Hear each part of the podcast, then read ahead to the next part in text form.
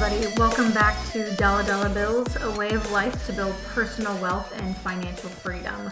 So, I wanted to take today to talk through something that happened uh, a little while ago, so not that long ago, but not super, super recent. But it was this whole issue with SVB Group.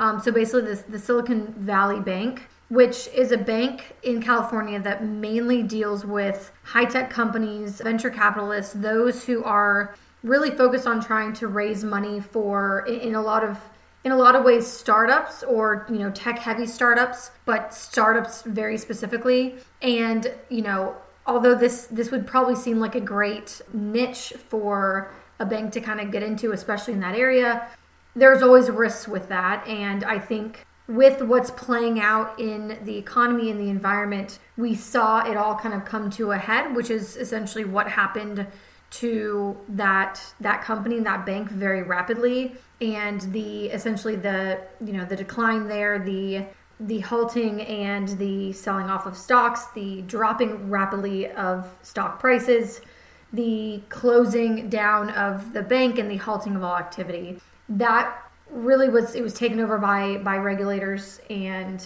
probably in, in a good move to take that over swiftly and quickly because you know there was already some some trickle effects of you know investor concerns and also depositor and customer of the bank bank's concerns and wider spread. We're seeing a bit of a domino effect with other regional banks having kind of a similar situation happen uh, just after this, and then even some some loss, some stock market impact on some of the largest banks as well. So I just wanted to touch on this scenario and this topic, and then kind of end with why it's so important for for you as both an investor but also somebody who uses banks one to not let this worry you too much but to be smart when you put your money into a bank and so I'll kind of go over some of the uh, FDIC insurance requirements and what that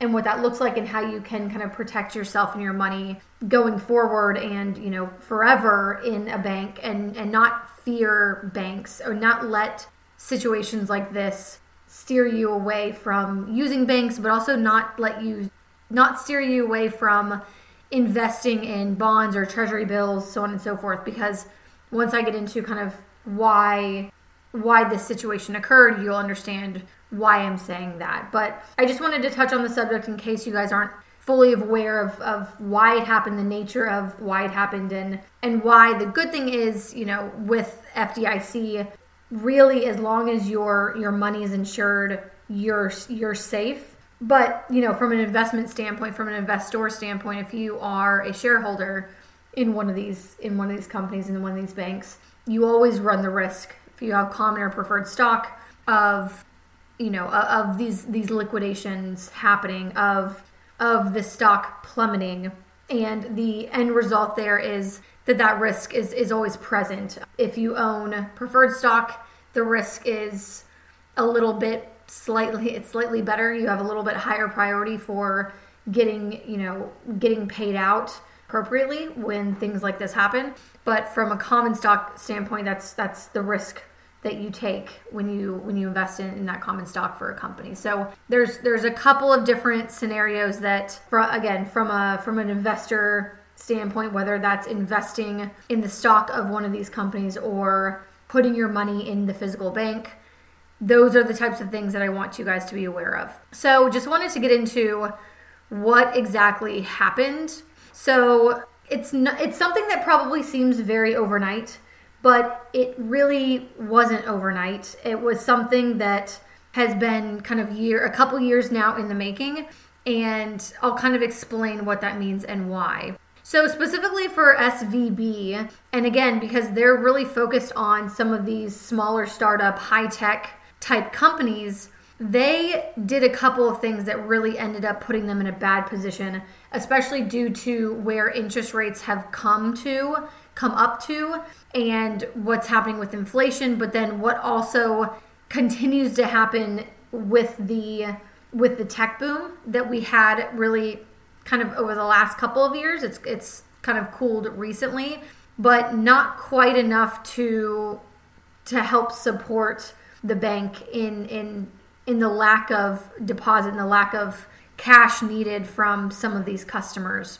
So basically, during kind of the 2020 2021 tech boom, SVB received a massive volume of deposits during that time and then invested those proceeds, which you would think would be a smart thing, but it, it turns out it was it was too tied up into long-term treasury bonds while the interest rates were low.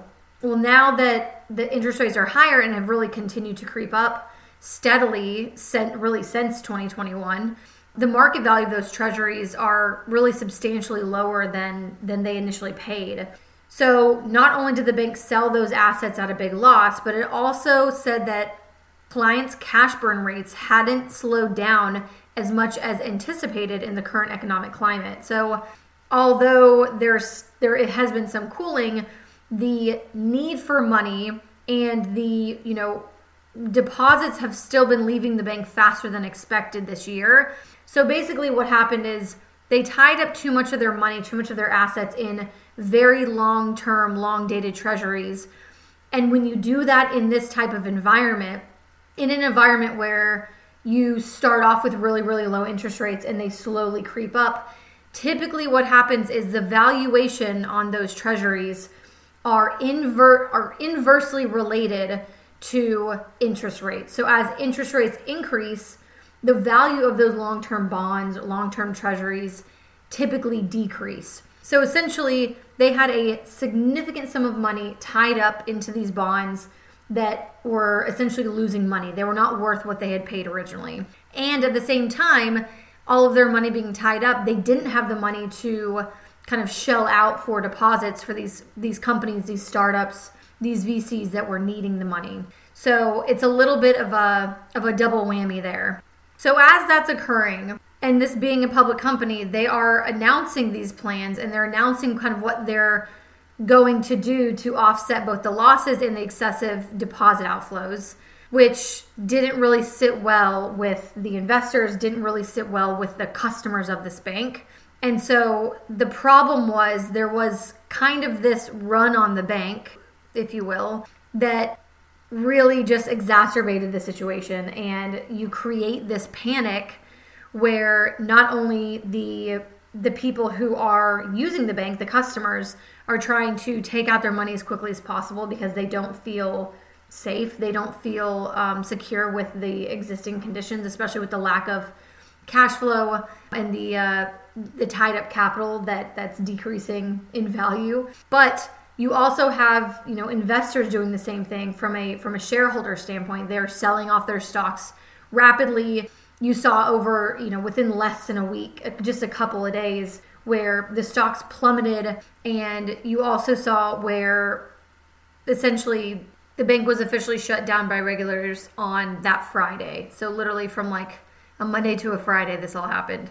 The good news here and I think it's mainly on it's not so much on the shareholder side, more on the customers using this bank side, is that there has been promises from from the Fed and also from and also from the FDIC that any customer who had up to $250,000 per account deposited with SVB would have that money back by that next Monday morning. So again, not even not even a week later and that money would be would be fully fully there again because it is FDIC insured, which is the whole point of that. Just so you guys know from from what I can tell, you know, the, the last time that we've actually had a bank, you know, quote unquote fail was in in 2008. So it's been a while since that's actually occurred. But since FDIC has been or NCUA, you know, for credit unions, but since since that regulation has been and that insurance has been put into place, not a single person has lost money as long as they're meeting those thresholds, which I'll talk a little bit more about here at the end of this episode. So it's something to consider, and it's it's definitely something to think about when you're weighing the options of, you know, am I am I now scared or nervous to use a bank versus, you know, how can I smartly use a bank and make sure that my my money is covered, my money is insured. So I did want to mention that because I think that's a really important thing to note here.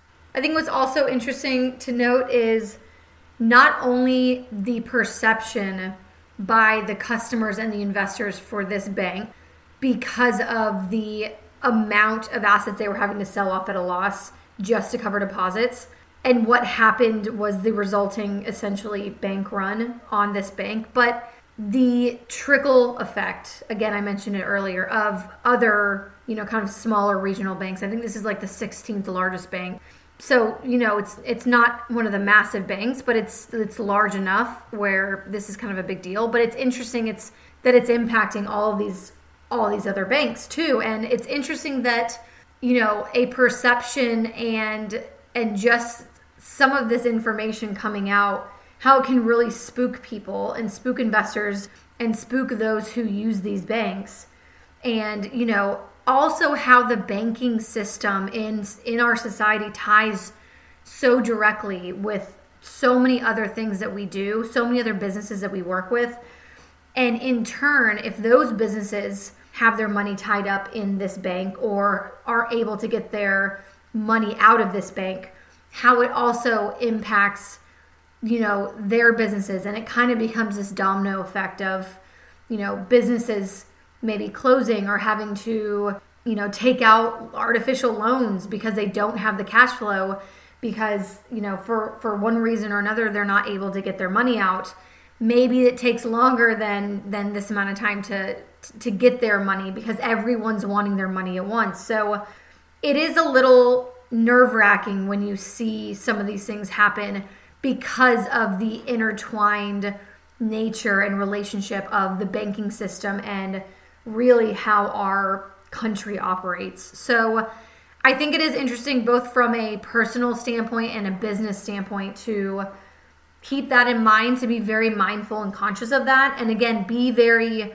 be very strategic with how you bank how you invest in banks what banks you invest in and some of these things we a lot of these things we can't predict but understanding the environment understanding what's happening in the environment but also like not freaking out because it's those freak out moments that it's similar thing to you know when you have bad weather or when you had the pandemic and people freak out and buy a lifetime supply of toilet paper. It's this very similar concept.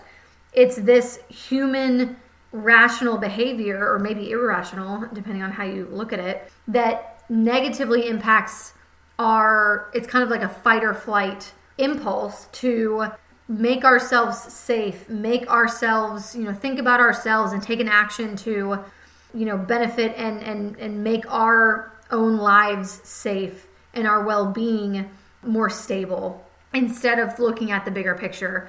But it is interesting and it and it is something that you you guys should all be mindful of that there is this, you know, kind of intertwining of the banking system and really everything else. Really like how how the economy operates, how we buy and invest and you know purchase goods and services. And so so that can't be taken lightly and there's a reason why you know the, the the, the regulators stepped in so quickly on this because they saw it coming, they saw it escalating very quickly and snowballing very quickly. So, you know, it's something that you as kind of personal investors again and as customers need to think about and need to need to be aware of. So going back to the fdic the fdic is the federal deposit insurance corporation and essentially it's and it's insurance to keep your money safe. It's insurance to stop things like this from happening and to put you at ease and give you peace of mind when you do use a bank for your money to house your money because i still do think housing your money in a high yielding savings account in a bank or um, a money market account, somewhere that can give you a reasonable amount of interest, is a much better way of doing it than hoarding your cash at home. Inflation's always going to be present, it's never going to go away.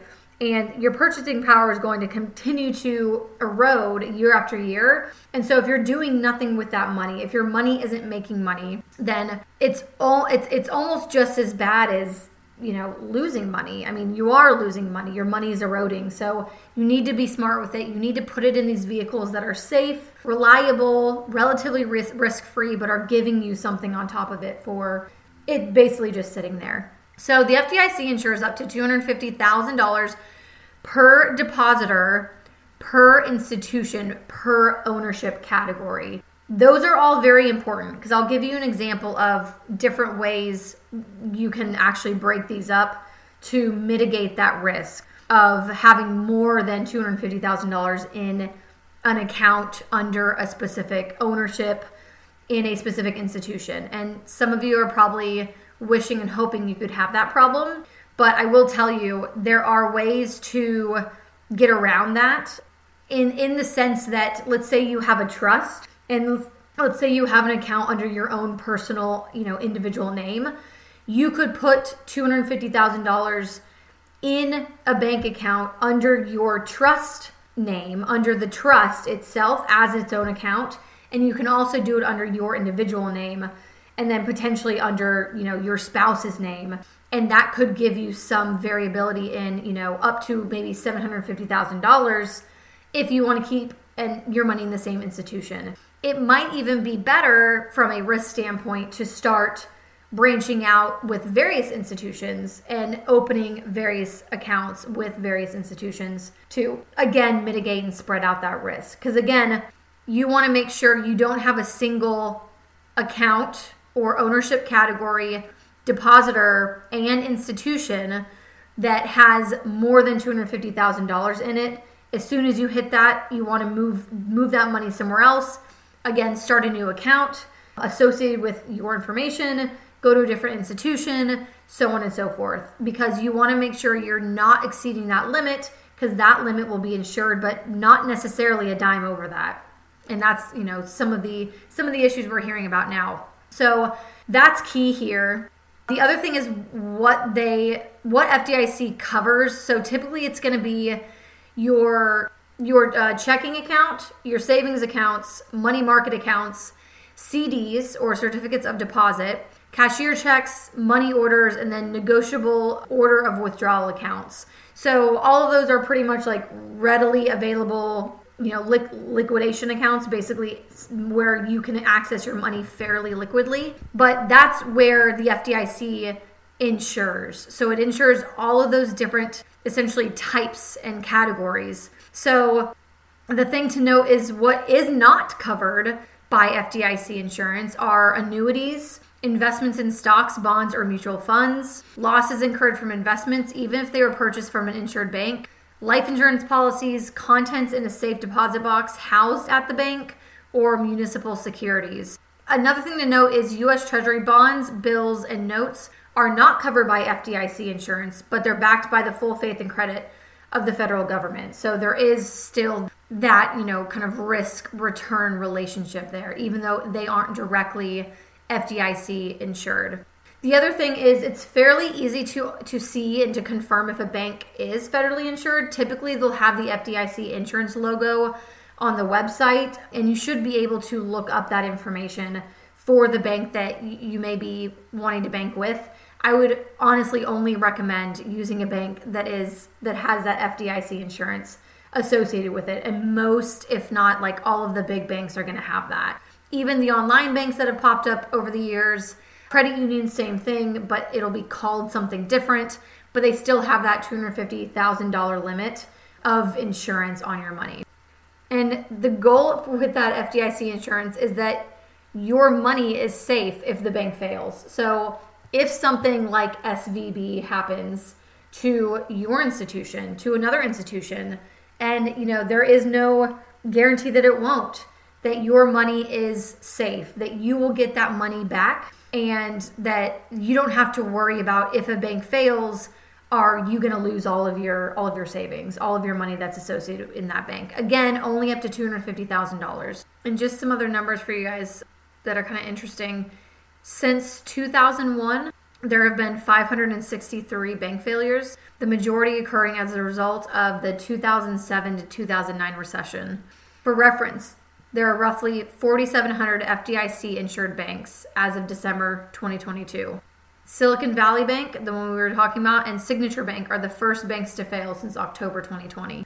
Lastly, just to touch on the FDIC insurance again, as a resource to double check and to make sure that your financial institution is covered by FDIC and is FDIC insured, there is a tool that you can go to to check your institution. What I would do is I would search FDIC's bank find tool, and it should be pretty easy to find. But basically, you go there and you can find institutions by, by the name and location to make sure that your institution is indeed covered. And instead of just checking for the logo on the website, you can double check using this resource. And I think it's worthwhile to do because, as I said, it, as long as you guys are within the limits of FDIC insurance and you make sure and stick to that, that number, you should be good, even if your bank fails, which seems crazy, but it's, I think it helps you rest easy knowing that that's the case. Okay, guys, so I'm to end with that. And as always, I want you to remember respect yourself by respecting your money. We'll talk soon.